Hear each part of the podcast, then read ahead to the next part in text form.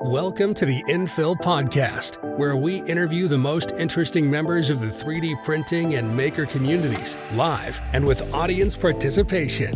And now, here is your host, Jonathan Levi. Greetings, everyone. Yes, the overlays stopped working today, but we are back after a one week hiatus, and I'm really, really excited about today's episode for a multitude of reasons. Uh, my guest today is a member of the 3D printing community, very active member. You've definitely seen him. You've seen the jokes about his favorite things, which are French cleats and belt printers. Uh, but more importantly, he's an active member of this community, serving this community with different products, innovations, some of them open source, some of them through his web store, repkord.com. I'm very excited to welcome Pooch. Welcome, my friend. How are you? I'm well. Greetings, everyone. Thanks for having me.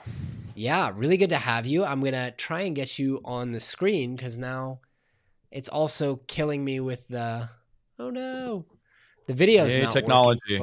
Yeah, I, I always make the mistake of updating the software immediately before we go live, but people can hear you. It's a little bit of a bummer that people only see me, but I'm sure like 10 minutes in, very awkwardly, it will work. I anyway, see what you're doing here. You keep yeah. that keep that focus on you there. That's right, fine. I'll be the voice right, right. in the background. wow, this is so weird that I can't switch to you. Huh. Well, at least people know it's a live show. Uh, Pooch, I did a really bad job with your intro. I'd love for you to explain uh, from your perspective kind of who you are, what you do in the community, and then I want to get into how you got into 3D printing. Yeah, no, no, you did a great job. I mean, uh, you summed it up well. I, I love French cleats. I love belt printing. I love all things 3D printing. Uh, RepKord started back in 2016 as a side hustle, the way a lot of these things often do. Uh, I was a web developer for 15 years or so prior. Oh, wow. Did a lot of Amazon integrations and was seeing uh, how much money people were making doing that. Was getting really tired of sitting in front of the computer all day long, and so I'm like, well, I, you know, I can, I can, I can do this Amazon hustle thing. So started thinking about what I was getting into. Really enjoyed 3D printing as a hobby, and I was like, you know, what if, what if I start a brand and start white labeling some filament? And that's what I did, and then quickly added on like nozzles and other accessories for the Amazon store uh, and then did that like had the whole you know experience like trying to figure out how to get full pallets of material into my garage and and you know drive down to the uh, local distribution center to pick up stuff and you know all, all the joys with uh, you know trying to run a business out of your home. Yep. And um a couple years in i finally said oh well i got all this filament sitting around. What if i um what if I make a nice little storage box for it so I can like hang it up on the wall and and have it a little bit cleaner? So the the rep box was born actually of an organizational need, and uh, pretty soon people were like, "Well, I'd buy that." Can I? Will you mm. sell me one? And I'm like, I guess we got a product here. And so like started down the fabrication road. Uh, COVID hit um it did you know all sorts of interesting stuff with face shields as we paused and then after covid actually like made the leap to full time got a shop space um, got into fabricating full time, got a bunch of laser cutters, and we cool. laser cut and flat pack and do all kinds of stuff. And then it's kind of grown from there. We do OEM, we do versions for Prusa and Lulzbot and other very cool companies as well as our own. So yeah, I mean that's I got that. That's as quickly as I think I can sum all of that up. But there you yeah, go. and I wish people could see the actual products over your head because you've got a rep rack and you've got some Prusas and you've got a, a rep box and I'm frantically still trying to figure out how I get you on the screen with me, but it'll yeah, come I, eventually. By the time we're done, come. so what I what I didn't know, I didn't know from the things that you said uh, that you weren't full time until after COVID, which is really cool. So congrats, a little bit delayed there. Um, and I didn't realize that so much of your business was around filament storage. I think in my head, I thought that you sold 3D printers and I thought you were like retailing all kinds of filament. It's really around products that you design and develop. More so nowadays, yes. Um, which has been a really like satisfying and terrifying journey all at the same time. Like I didn't really mm-hmm. set out to be a, a manufacturer. Um uh, that's you know what i talk about on my podcast doing the whole maker hustle where it's like Yep. turning your hobby into your jobby. So i'm really passionate about entrepreneurism and stuff like that as i know you are as well. Yes. and um and so you know we have conversations around that as well and i always disclaim like i don't have it figured out man. Like there's days where i'm questioning everything just like a lot of us like i don't know is it going to work? But um I, I feel like i wouldn't want to have it any other way man. Controlling your own destiny you know not having to ask permission to go to the dentist when you need to like being your own boss is pretty rad uh, but also pretty terrifying especially when you start to get employees and other people that like rely on you for their livelihood you know Yeah, absolutely. How many people are you, if you don't mind me asking, over at RepKord? Yeah, yeah. So we've been as many as five. We're like I say two. Uh, two, and unfortunately, like we're in slow summer months, so I've got one guy on furlough. Mm. So it's me and one other guy at the moment. Um, but we're working to build it back up again. Uh, summer's always been a really slow grind for us, Yeah. and that's People been something I've been trying to figure outside. out. I don't know why they do it, but people tend to Right? go outside when the weather's Yeah. nice. It's like go back in your hole and play with your toys. Yeah, stop Like going outside, person. guys. Like my sales are suffering. You know, exactly. your kids back in to print. see you. Just print shit for them, right? um, I get that. I, I used to be in a very seasonal business, probably very similar to yours in a funny way. It was also in uh, Northern California. We were selling luxury car parts, like BMW. no way. You were in you were in. Northern California. I yeah, didn't know man. that. For for many years, I lived there till I was 24. Uh, Where where? in Saratoga? Oh Well, no way! I grew I grew up in Cupertino, not far from there. So no way! Wow, that's Yep, a really yep, small yep. world. folks a are really still small there. world. Yeah. Um, so that's really cool, and and so I definitely can identify with the pallets and pallets of stuff, uh, and the seasonal sales. I think it's really really cool that you have left what I can only assume in California, software engineer, like a really really lucrative career. One to do something that you love, but two, selling your own products, right? Like and and Yeah. making a living off of your own creativity and your own uh, ingenuity and you're not a you're not a mechanical engineer by trade which is inspiring to people like me who really aspire to design more things and solve more problems using engineering skills so uh, that's Yeah. that's my bit of flattery for the day is I, i've used Well- the stuff that you've designed and it's awesome so Well, I appreciate that, man. It's uh, it's nice to hear. I uh, I'm I'm the kind of guy that says like I still don't know what I want to be when I grow up. You know, I've Totally. I've tried so many things. I actually studied mechanical engineering, though I didn't get my degree in it. Uh, I had like three different majors before I like settled on industrial technology. Mhm. which is something I didn't use for forever. And it's only now that I'm starting to like, oh yeah, all that stuff I learned about Kanban and TQM and all that uh, is actually starting to come in handy again. So right oh, now we have no video.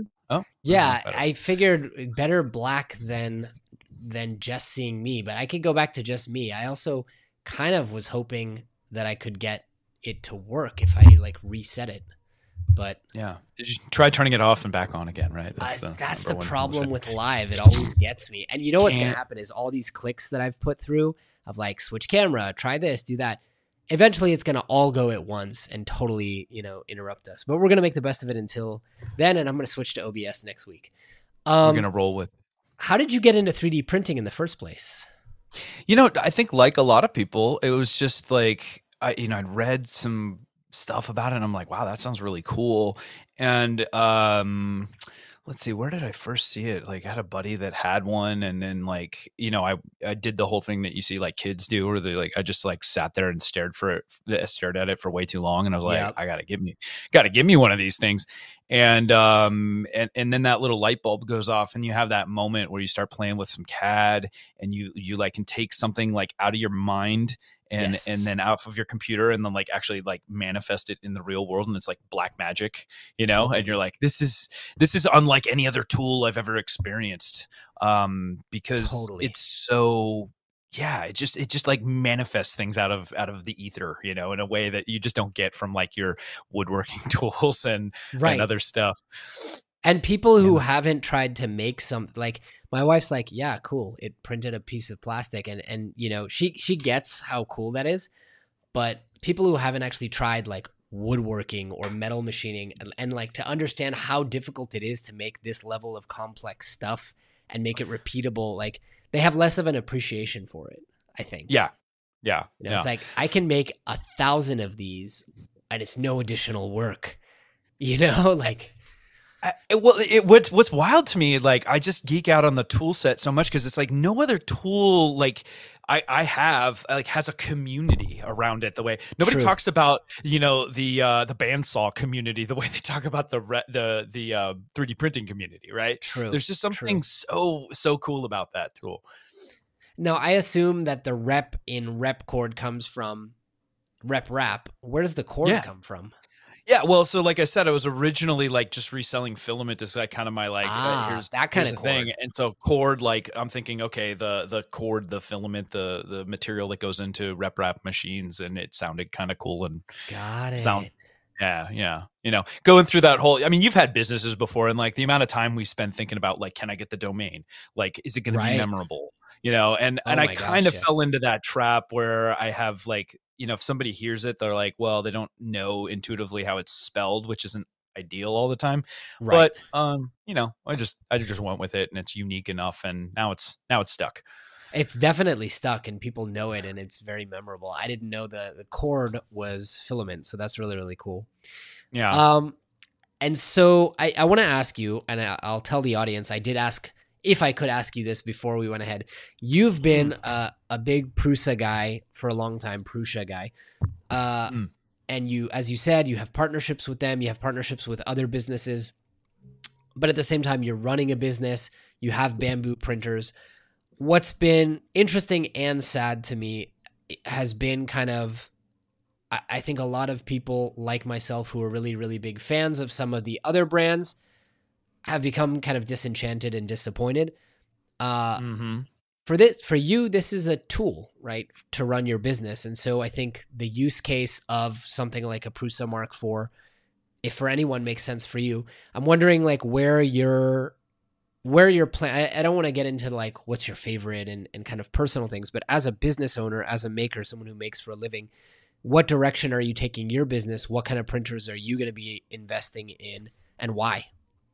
Yeah, no, that's a that's a that's a great question. And um, uh, one of the things I often like to say, if anybody's you know listened to me talk on anything before, it was like the the you know maker pooch and and business pooch like are constantly at odds with each other a lot of times, Yeah. right? So there's like the things that I do that kind of like feed my passion for the the the hobby, the space, and all that stuff. Um, you know, building Vorons and like it's my business to kind of like know the industry and uh, try to experience as much as possible and i uh, as a as a as a business as a consumer as well like i love competition like I, t- I talk about this all the time i think that as a business we oftentimes fear that uh, competition is somebody coming, you know, to eat your lunch, right? Right. But um, a lot of times, like if you reframe that and you look at it in a way where it's like, no, this is actually like inspiring me to sharpen my pencil, do better.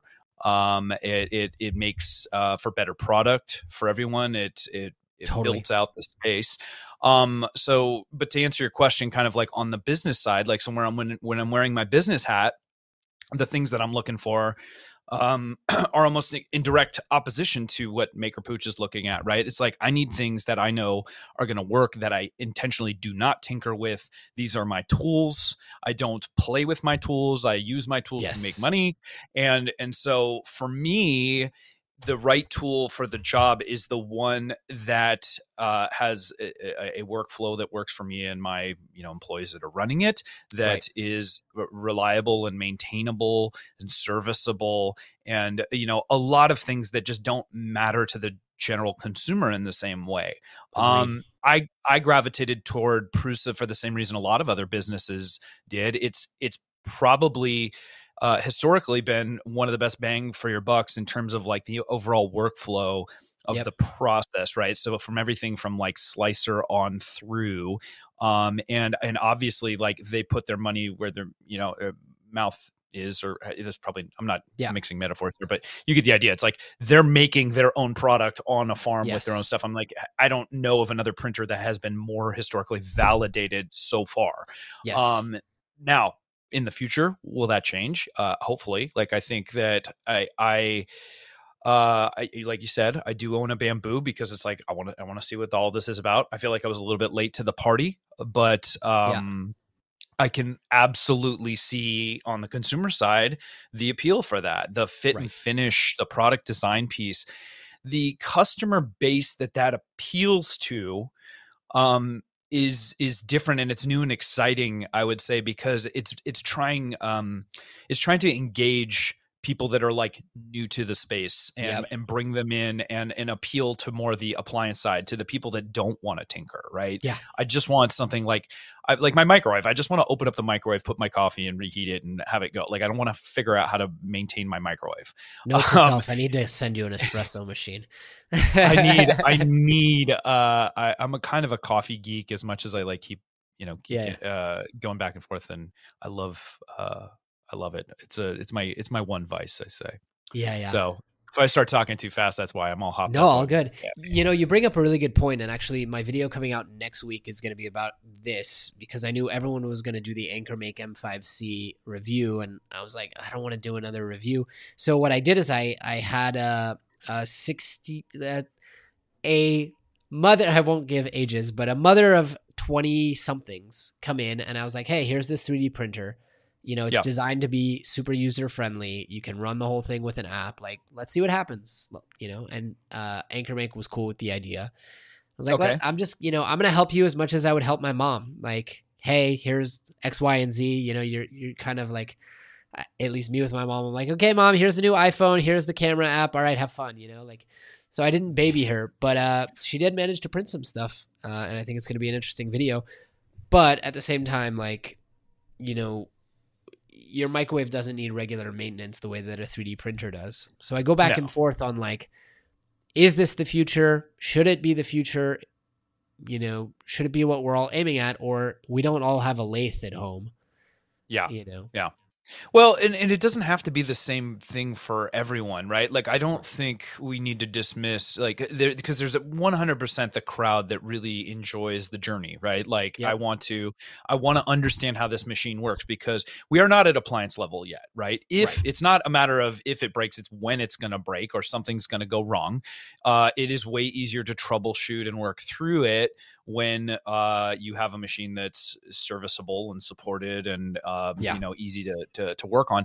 Um, uh, don't get me wrong, like on the on the Bambu side of things, like when when you get it that out of box experience and when you go like it's totally. great, it's top tier. Now I know there's a lot of drama around like well you know built on the shoulders of giants, they're borrowing a lot of stuff totally. from open source. Da, da, da, da, We don't need to get into that right now, but um, I think that where where as a business when i look at that and i say it's just it's it's it's cool it's fast it's got a lot of cool things going for it but it's unproven it doesn't have a track right. record yet right. right. i look at it and i see like okay the rods are glued in on the x gantry like if this thing you, you know how many cycles does this thing have before it fails right. and are they going for planned obsolescence here where by the time you know that it it, it gets sloppy enough that the rails go you're going to get a new printer anyway right that's kind of my feel but maybe not. I don't know. We time will tell, right? As we start to see what yeah. the the maintenance track record and longevity is because obviously when you start moving really fast and, and having high totally. speed vibrations and stuff like that um, you start putting hundreds and thousands of hours on the machine and the experience changes really quick i will ask a, a pointed question which is mark iv are you going to be you know the next printer that that you need to add to your business are you going to get a mark iii or a mark iv and the reason i'll ask is because I I mean, I've been outspoken in my like I was a big Prusa fan and then I kind of got impatient. Um Yep. And yep, I probably yep, yep. didn't handle it very well with my impatience. I tend to kind of over emote. But then I I saw that uh, Thomas and Stefan, who are I consider to be, you know, big they they get it, right? The and Germans, like, yes. Yeah, yes. and the, and the Germans were like, really uncomfortable about like, well, I'll use it because they sent it to me, but I'm worried. Uh, and and so I worried, worried for Prusa, worried for the future. Yeah, yeah. yeah. No, and, let's, and that, let's that was my this. sentiment too. Like I'm personally yeah. invested in that brand as well. Uh, so I, I'm curious about your level of concern. Yeah. And are well, you going to be getting Mark IVs in your business? So I already have a Mark IV. So mm-hmm. when pretty much everything Prusa drops, whether it's because I'm part of beta or you know some of my relationships with farming and stuff like that, I I am lucky enough to be a little bit early, um, which is is a blessing and a burden sometimes, right? Because it's like sometimes you're seeing how the sausage is made, and and right. I completely can relate to the challenges of um, the needs to uh, just release sometimes, right? Like Right. I understand as a business like the pains of supply chain and all these things, and like sometimes we don't get to release things in the state that we we really want to we have to you know compromises abound right so anyway um if we want to talk specifically about mark iv i got the mark iv like pretty much in the first batches that came off the line Yeah. um a lot of rad stuff you know like like you and other people you know the the promise of like uh oh it's you know it was supposed to have input shaper and all that stuff and now and now they're you know they're making good on it so i i think i've learned to trust the prusa system because over the Yeah. years they have proven that i mean Right. look they're still releasing firmware for mark ii right so it's like what other company do we know that does that right? So yes it sucks to have to be patient. I like you do not suffer fools well. A lot of times i am not a patient person uh, that's not a descriptor i would typically choose Yeah. for myself. I don't know if that's a part of the entrepreneurial thing you know it's like we just want we want it now. 100%. um but it is something i'm working on and i want to learn to be better at uh that's Yeah. it's and the only way to learn that is practice. But on mark 4 um they they are in i believe they just dropped alpha 4 of input shaper Yeah. don't quote me on that guys and by the time you hear this it may have changed again because they're moving very fast and furiously and the YouTube delay tell- is so long that they may, that's right as we just discovered. That's right. Um, I, I can say this. Uh, I know for a fact that they, uh, they being Prusa, are investing heavily in the software side, both on the firmware and the slicer. That's why we're seeing a ton of updates Yeah. uh, coming quickly. Um, same thing on the XL side. I know as they kind of get a wider offering, uh, the challenges around diluting, um, you know, the support for multiple. You know, Yeah. they've got they've got Mini now. They've got Mark. Two, the people are still contacting about Mark two, three, and four now. You've got XL. You've got the resin side of things. Uh, you know, they've got the yep. FFS and, and uh, all of it, right? So, Right. So these are the growing pains that any company goes through. But the the the positive thing and the thing that I try to you know remind myself of when I'm when I'm getting impatient is like they have the best track record of all, and they will get it done. They Oh, do yeah. get it done. 100%. Unfortunately, it sucks when you're sitting around and waiting. I've had conversations with many uh you know people that were day one orders on XL and they're like, "Wait, they said they were shipping, now they're not shipping." Um because they don't you know, I, I get it. It's like it's a lot more painful, especially with a big honking beast of a machine to ship it out and then potentially have to have it back and do Totally. it again and all that stuff. Totally. So I think I can empathize a little bit better because I run a business myself, but you can't at the same time you cannot uh just keep using that excuse out there right and so Right. i know i know that the public expects better demands better and now that there's more competition out there the industry requires better Right. um and so you know spending time for thinking about how we craft that message and do stuff i, I do appreciate that as painful as it is they try to be as honest and upfront i know jo personally writes those blog Right. entries and you know uh struggles with what's the right thing to say Yeah. and uh, we you know we don't need My a rabbit take on it down all of also it, was but- like you could look at the Mark IV, and maybe it was you who said this, but I, I in the beginning, as news was coming out about it, I kind of formed my opinion, and someone, it might have been you, no, it was Jo, it was Jo, who basically said like, I know that the whole world is expecting a fast Core XY machine, but our first obligation is to the people who we've told, the 350,000 people we've told, you'll always be able to upgrade your machine to to meet, you know, the challenge and meet the kind of standard. So if you reframe it and you look at it not as Prusa resting on their laurels and just offering a machine that's a little bit better as if Bambu never came along, but actually, and this is what they claim, I take them at face value, but actually like making good on the fact that hey, there's 350,000 machines out there. We aspire to be an ecologically friendly company. We don't want people throwing them away, which is why the Mhm. upgrade, you know, path is is there. Um Mhm. and that the proof is going to be in the pudding if in a year from now they come out with a monster core XY that isn't, you know, big, but is like, you know, the the machine that that will compete. Stop. What I have to assume is hemorrhaging in terms of sales. I mean, so you and I both probably have affiliate links out there, right? You know more than me about Prusa sales, but I, you know, Creality sold. I don't do affiliate for for one. I'll t- I'll tell. Yeah, yeah, Fair yeah. No, Yeah, I, I understand. I understand. Um, I understand where you're getting at. I have to imagine, and I say this not happily, like I have to imagine that sales have taken a real hit with the next wave of printers coming out. But then again, they did fine when Creality was around, you know, and and was in its Yeah. heyday. So Well, and again, it's yeah. So the, the the market, thankfully, we're in a growth market, right? Like, there's more Right. people coming into the fold than ever before, and Prusa's doing great. They're still doing okay, and you're absolutely right that that that, that times are changing and expectations are changing. And when people are coming in and they're comparing the prusa of old, which has been referenced as like this is the printer to get historically right, uh and, and i'm talking about kind of newer people coming into the fold right? Yes. versus that like it's a it's a different perse- uh, perspective. Think about this for a second. If prusa was starting at the same point that Bambu started yeah, okay think about the decisions that they would be making and stuff like that i i know for a fact Right. that the the amount of development time that they've been working on iterating uh has has been it long predates Bambu and a lot of other Totally. things right? And so we're only starting to see now the things come out that have been in the sh- in the lab for literally over 5 years in some cases which is just wild to think that that's the the development timeline for some of these things. And it's the innovator's the other dilemma. thing to note you know it's like It is- as your, it as your company grows it becomes so hard to be nimble and and by the way i, I don't rudder i don't slows yeah yeah. you know i want to clarify i'm not i'm not trying to paint this conversation as a Bambu versus prusa conversation because there's a lot of new printers coming out uh and i think like the Sovol Sure. SV06 really kind of you know there were Sure. prusa clones before but people are like wait a minute wait a minute wait a minute wait a minute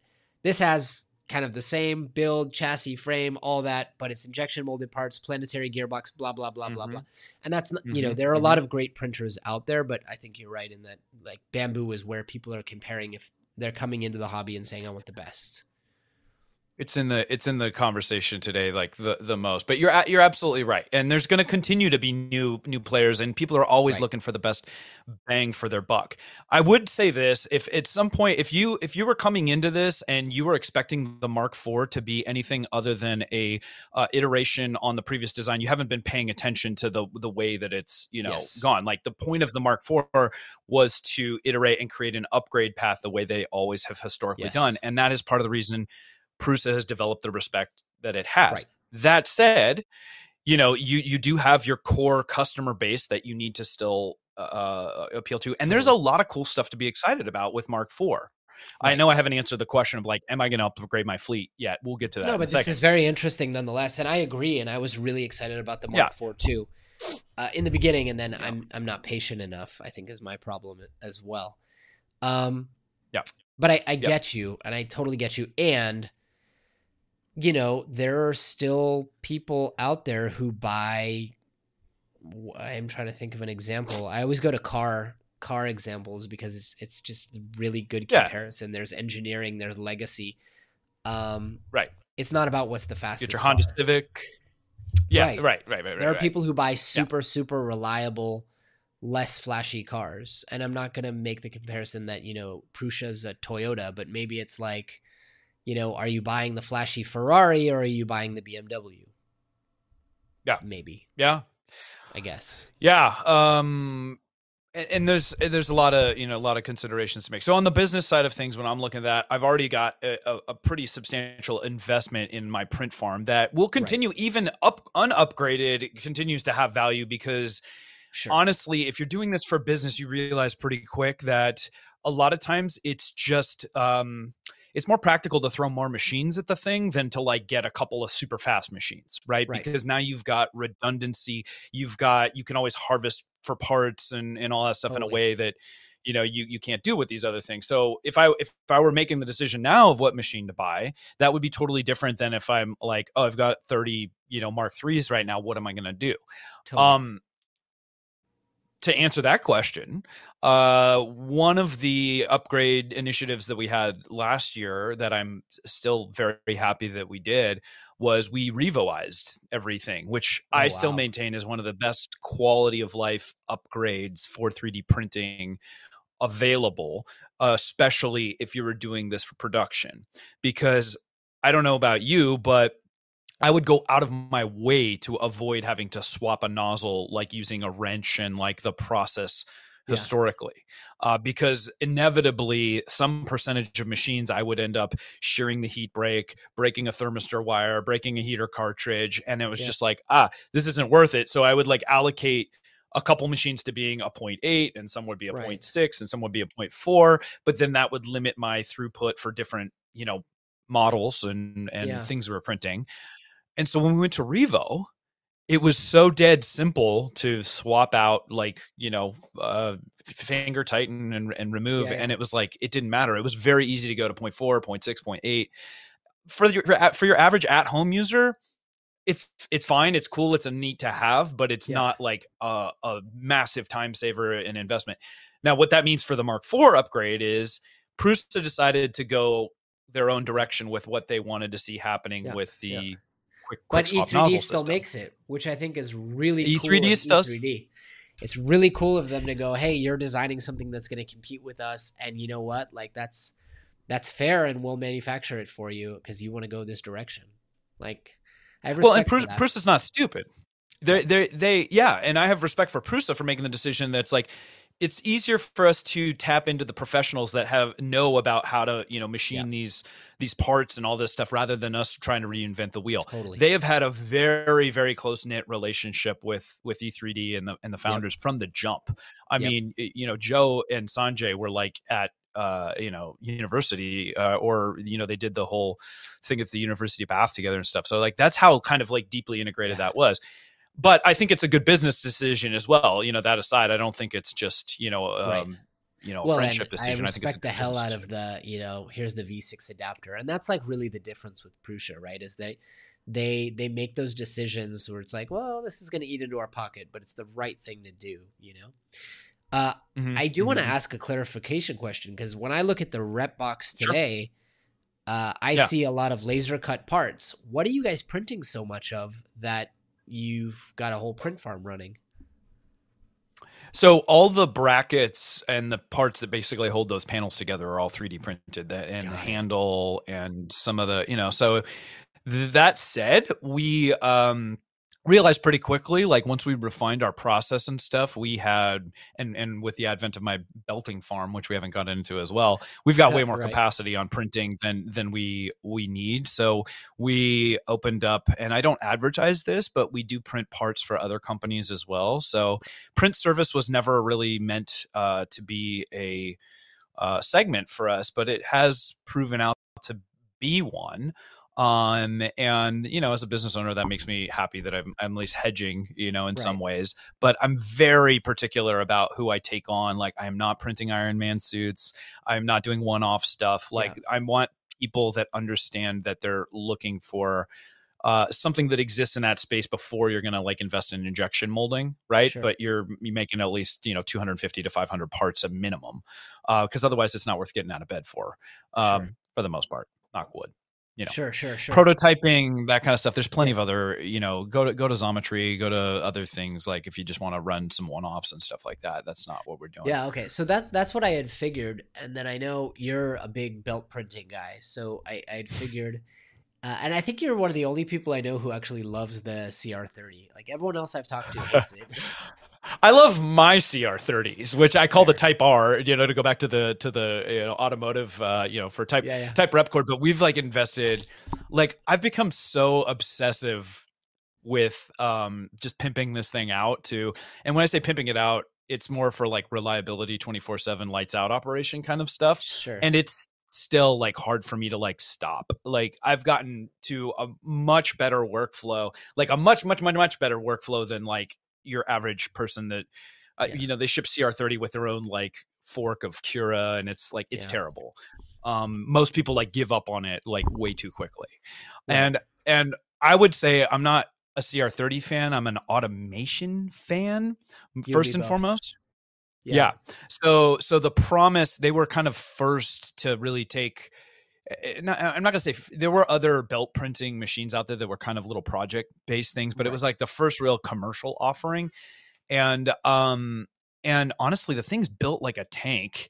the The bones are really good, but they crealityized, you know, a lot of the the critical components, right? They killed me. Yeah, which that. is- same thing with the I mean- with the K one.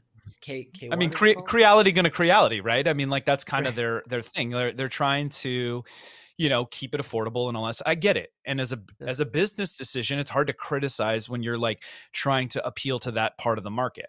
Okay. yes, but also like I'll draw a comparison, right? Like Creality, Chinese company, Bambu, Chinese company, but also with development in Europe and blah blah blah. Look at the mindset difference, right? And and I'll point out like my thing, my big like epiphany about Creality when I tested the K1 is I was just like, dude, lean in to your competitive advantage, which is we're gonna make great cheap hardware and we're gonna use whatever software is free, which is you know they're using Fluidd, they're using Marlin, they contribute to Yep. Marlin, but like lean into that, man. Make it open source fully. Don't give me the. Creality skin version of it, and just lean in and be like, hey, you don't like that Bambu's using proprietary firmware, you don't like that Snapmaker is using heavily modified versions of Marlin. Ours is fully open source. It just runs Klipper with some custom macros and custom tuning. But they double down, right? And they're like locking people into their own firmware. It's like, it's like I think I think that's a cultural. I, I I think it's just a hard thing to like really understand when it's just not never been part of the culture. I don't know if that's Yeah. a fair way to put it. Yeah. Um, I, I I I see it, but it's like if you're gonna if you're gonna want to like lock it down and be your own thing and brand it and stuff like that, then you know you got a limited there's a limited number of times where you can abuse the community before it's gonna you know it's not gonna work for you anymore right? And i think the the mentality is well we got to get while the getting's good because the next printer's gonna be out and the next printer's gonna be out and then you know it's like yeah, i I- i don't think they're playing the long game. Um Exactly. and that's that's that's that's the business model um Right. it's just i don't know yeah. And it, it, I think you're right that there is a cultural like it's a cultural misunderstanding of like how we perceive them as a company.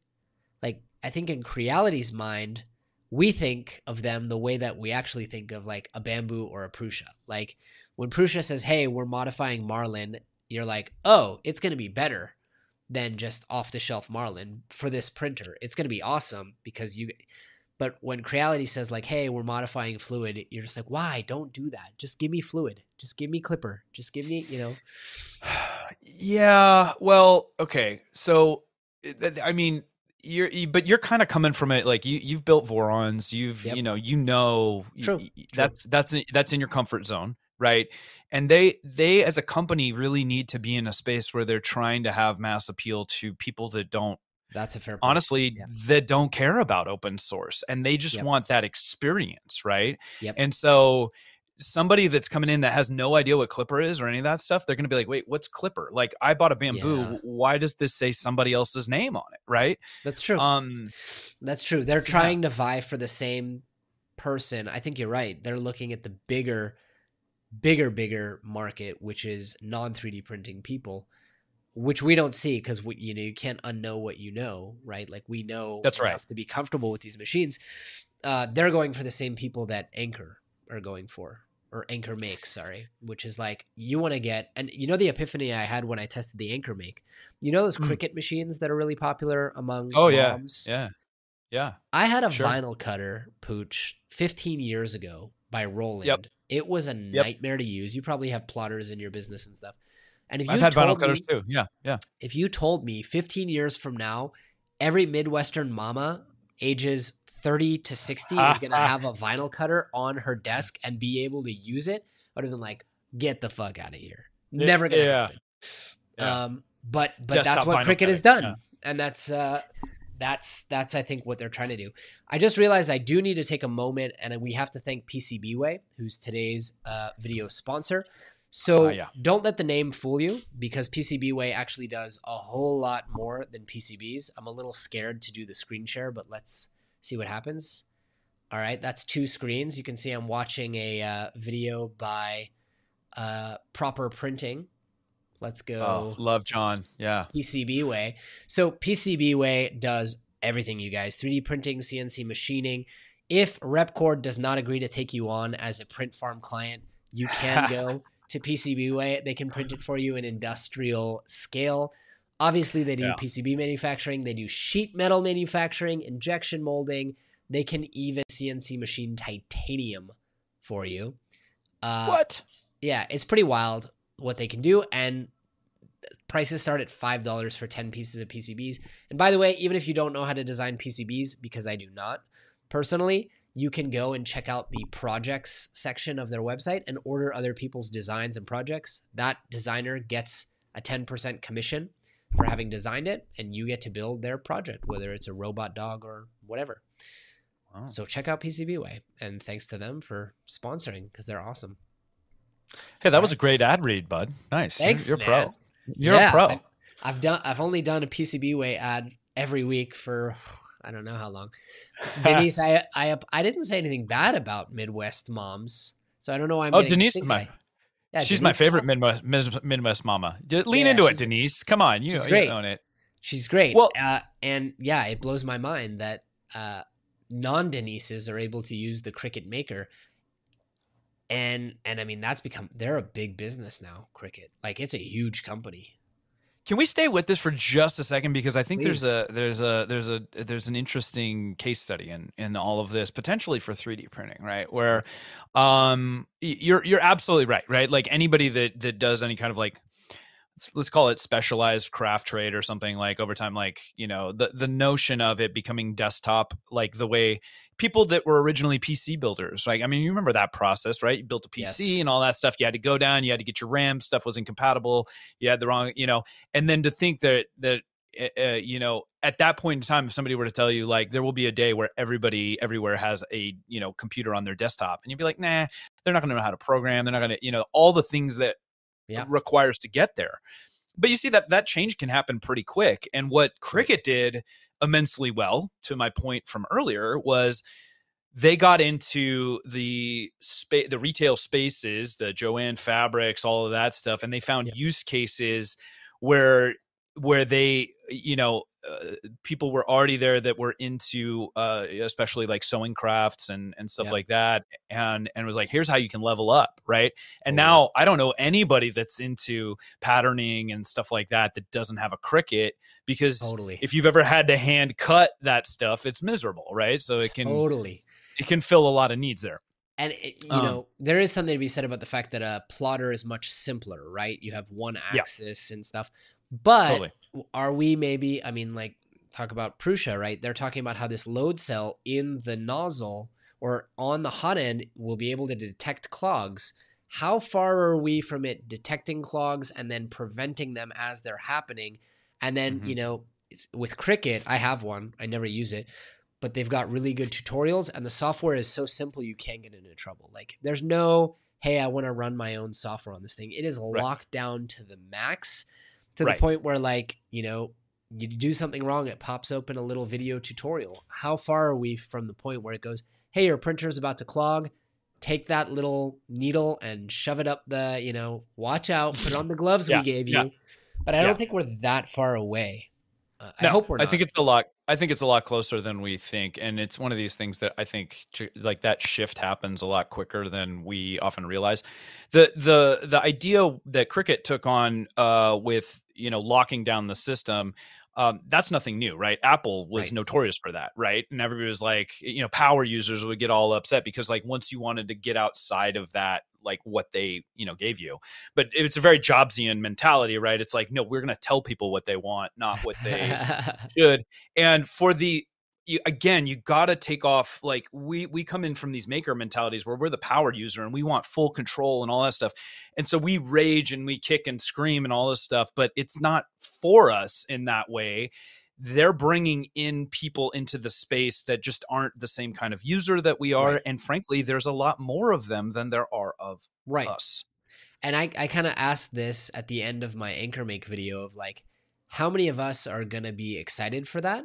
Uh, mm. You know, uh, versus how many of us are going to be purists and feel like because we went through the struggles and the learning curve and the burning our fingers and the you know long hours spent unclogging hot ends like there is a tendency i see this in bitcoin which as you can tell i'm like super into of yep. people not wanting to welcome in the casual you know the the midwestern grandpa who like doesn't want to know how it works but just wants to reap the benefits yeah. um and I think yeah. we as a community should welcome those people in because, like, if anything, 3D printing to me is about democratization, right? It's about democratization of production, of creativity, of repair. So, like, can we democratize the democratizing tool, right? It's a good question. I mean, this is nothing new, right? Every community kind of goes through this like this process, right? There's like it feels like there's gatekeeping and the people that are like, I paid my dues and yeah. everybody else should have to too. But that is so short-sighted to the progress of the overall industry in space. Totally. And if you step back and you can you can put your ego aside for a second and recognize that it's all of these people that are coming in now right that are like really starting to lift you know i say the rising tide lifts all benches in our space right? Like that is the rising tide. Yeah. Um and and we need to to be excited for it and if you're a company poke poke prusa and stuff like that you right. you you say okay the market's changing are we gonna are we gonna be able to pivot the way that say like Dell or Compaq did, where they just started? Let's start offering product for the the every person, right? Um, and it doesn't mean we have to leave behind our other, but there, there is gonna have to be a transition because at some point, you know, we study history, like we see like the the builders and all that stuff. That's that's gonna become less and less a thing. Like there are gonna be communities that still want to build, and that's fine. Yeah, but in terms of overall market appeal, if you're trying to grow a company, totally. you have to make the pragmatic decisions and you have to start looking at product design and ex- user UX, UI, all of it. Totally. And I think a great outcome for, I mean, we, you know, I always talk about like Wi Fi routers and how none of us actually know how those work, but we all operate them. But it's I black think, magic. I, yeah, I think the Cricut scenario is like a pretty good best case for what 3D printing could look like. I mean, Cricut hasn't become internationally renowned. It only just got to Israel, right? And in Europe, I don't mm. think it's as popular. For a while, half their product line didn't even have 230. Like all those irons and stuff, you couldn't buy in 230 volt. Yeah. But yeah. in terms of Cricut in the US, that's a pretty good outcome for 3D printing. If it can be as ubiquitous, and Denise just said, wait until people see what I get done with the Glowforge. Like that's a similar scenario. You know, mm-hmm, laser very mm-hmm. dangerous, but I played around with the Flux and it's it's very reminiscent of that Cricut software, man. It's the laser for every man. Yeah. Um I I, I, for one am excited, and if you yep. if we want to, I don't I don't know if you're if you're going this way with it, but I'm gonna take it this way a second. Please. I, I I'm gonna put on my Pootstradamus hat, my predictions for future, you know, because because it's uh it's it's one of the big questions, you know, that a lot of people get in the space, like what's coming, what's gonna be new and exciting, right. and what's gonna really like cause it to hook. I mean, you as an entrepreneur, you're familiar with the S curve of adoption of stuff where right. it's like, you know, people get really hyped. I mean, same thing with Bitcoin or anything. It's like you see that initial climb, and yeah. then there's a ton of competition. People getting in, whether it's AI or whatever, and then right. there's a culling, right? And there's, so it's like culling, and know, then there's like the valley of the, the, yeah the yeah. yeah. who's gonna survive and then there's like kind of that slow climb and and and we're seeing we're seeing the same thing. The question is you're never quite exactly sure where on that graph you are. right. Right? But um there's there's there's one there's one thing i feel like this is a good hook for a video like the one thing that is going to drive mass adoption of 3d printing into the future. Um and i'm not trying to be like you know ai is going to solve everything but think for a moment if you will what what what's going on with AI now in the in the world of image generation, Midjourney. Yep. If you probably use Stable D or in, in Midjourney or any of those things, right? And you're and, and there's a lot of people going like, oh my gosh, uh, or Chat GPT, like this is like supplanting some you know writers and designers pot- potentially. I don't want to get into that debate, but now imagine, and this is a lot closer than you think, guys and gals. Uh, AI brought to the world of 3D modeling. We've already starting to see little teasers of it. I think Luma teased it and stuff like Yeah. that, where I can describe. So in my practical printing world, say I can just say, "Hey, look, I need a gear that's got 26 teeth and it's this diameter. Give me that." And Ah. and yeah, here we go. Universe brain stuff, right? Uh, now I don't have to have CAD skills in the same way to get in and start leveraging the tool set, right? And you want to talk about opportunity for growth and how many people are going to come into the space because the Yeah. limitation it's the same thing with the PC world from before. I don't have to know how to program a computer anymore. There's enough established software that just Right. makes it easy for me. And we're going to see the exact same thing.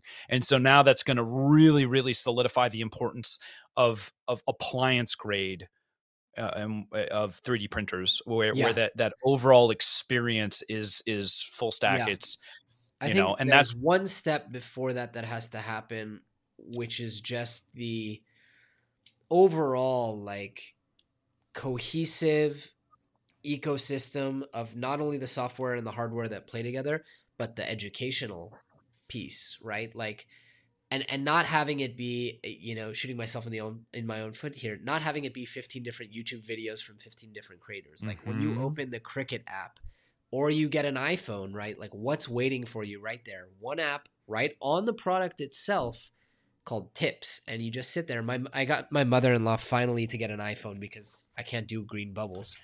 And uh and she's like yeah you know i sat there one day with my coffee and it had this Yeah. little app called tips and i watched it and now look watch this and she like pays with her iphone and, and this is a woman who like didn't know how to operate anything on her android phone I'm like that's that's the experience right like you you i actually have a printer now the Qidi x max 3 which is an industrial printer but it literally on the touch of that term.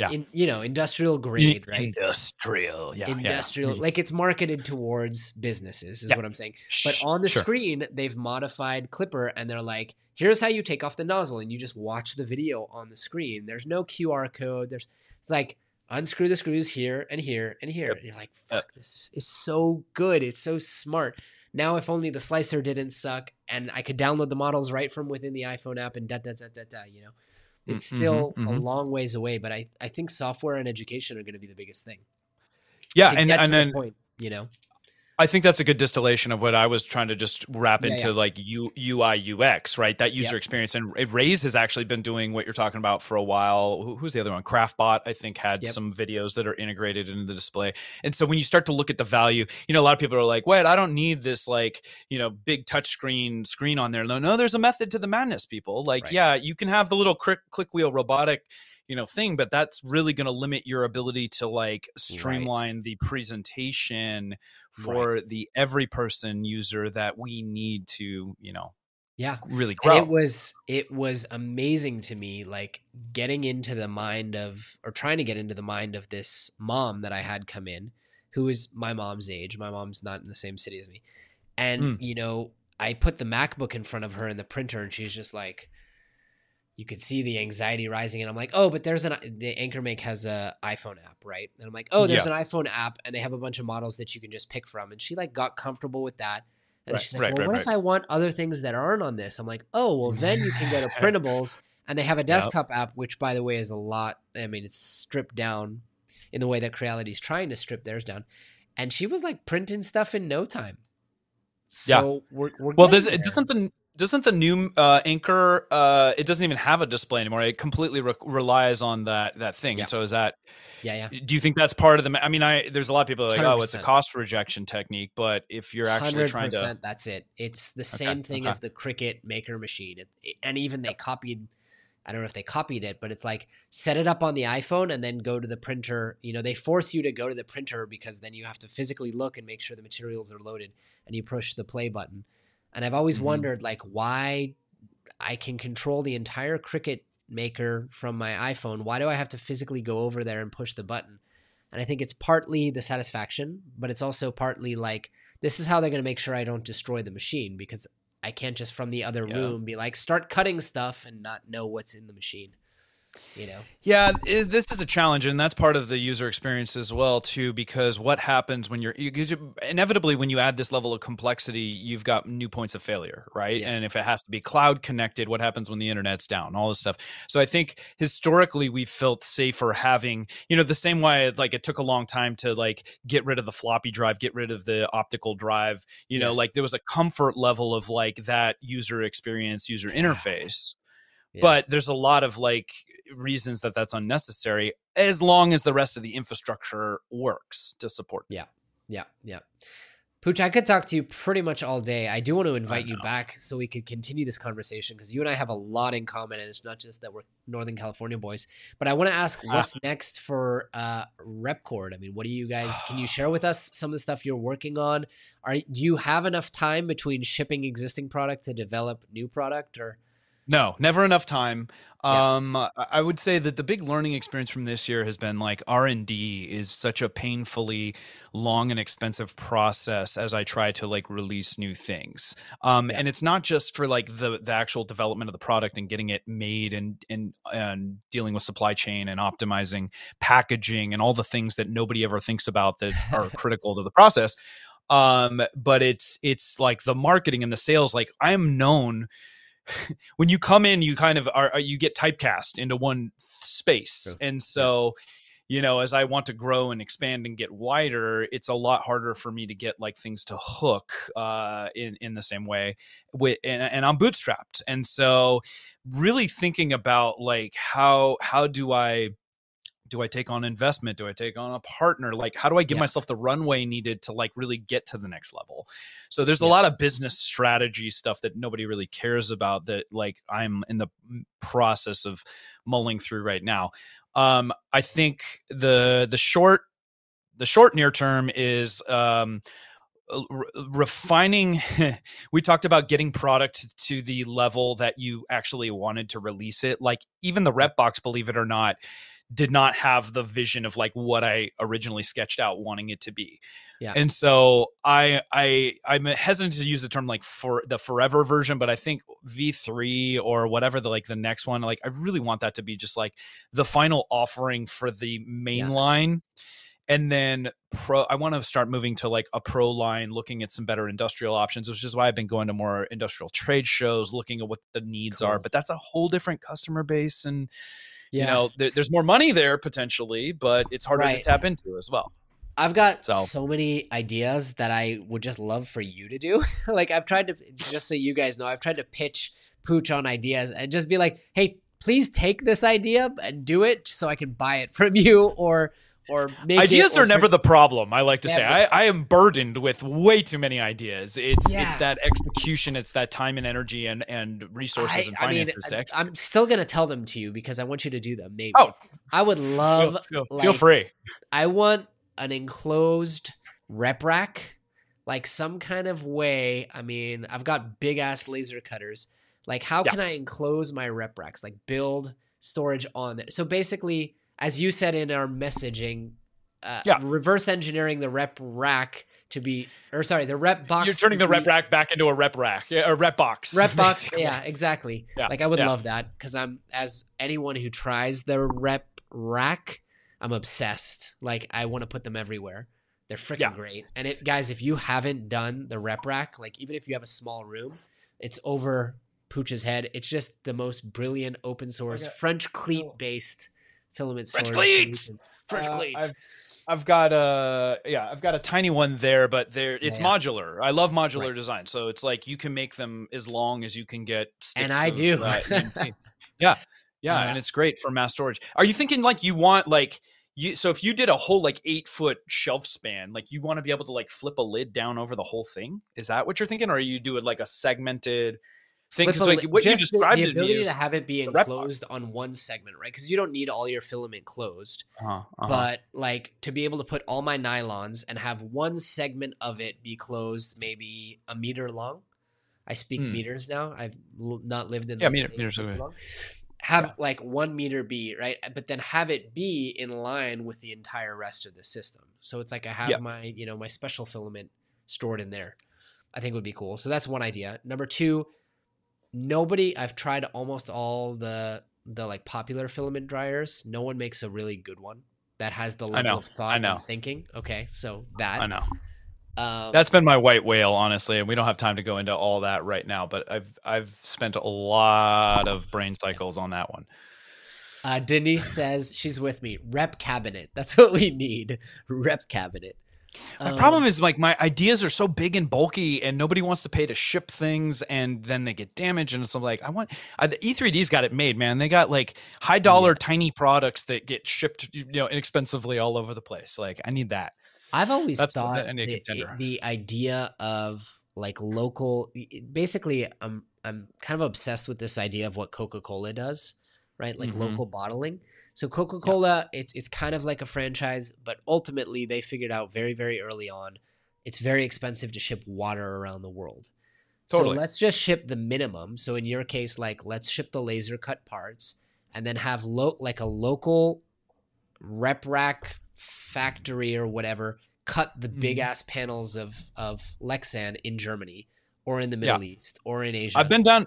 I've been down You've this been down road, that road? And, I, and, I, and I call it dis- distributed manufacturing. I think Yep. the challenge is finding the right partner for that because it is inherently viewed as like, oh, how hard can it be? Like I can, and like this something as simple as a box, guys. Like Yeah. there is so much more that goes into it, and unfortunately, you get into regional things like packaging is not available in the same way. So it's like we have to Right. completely redesign, and so there's yeah. or like the same types of Lexan are not regionally available or, woods that are it. common here are not common in Europe and Asia. So That is true. go. That is very true. Uh, David says something very interesting. People are on point with the puns today. They go, "Yeah, you would call it a rep Mhm. rap rep." Yeah. that's good. Yeah. I uh, that's my if anybody's been paying attention, my naming convention is very basic. I just throw rep in front of everything, and that's all my product naming Yeah, yeah, yeah, uh, tactics. So there you go. All right, so I won't push you for future products, but I will ask that you come on as you're as you're releasing them and we talk about them in the future. I've kept you longer than I've kept any other guest. Uh, I'm is- sorry. Is- no, no, talk all day. I I've kept you because I've just enjoyed the conversation, and there was a, a 50 minute delay on our talk. yeah, Pooch, yeah. where can I send people? I know you have a podcast, a website. Where can I send people if they want to support you?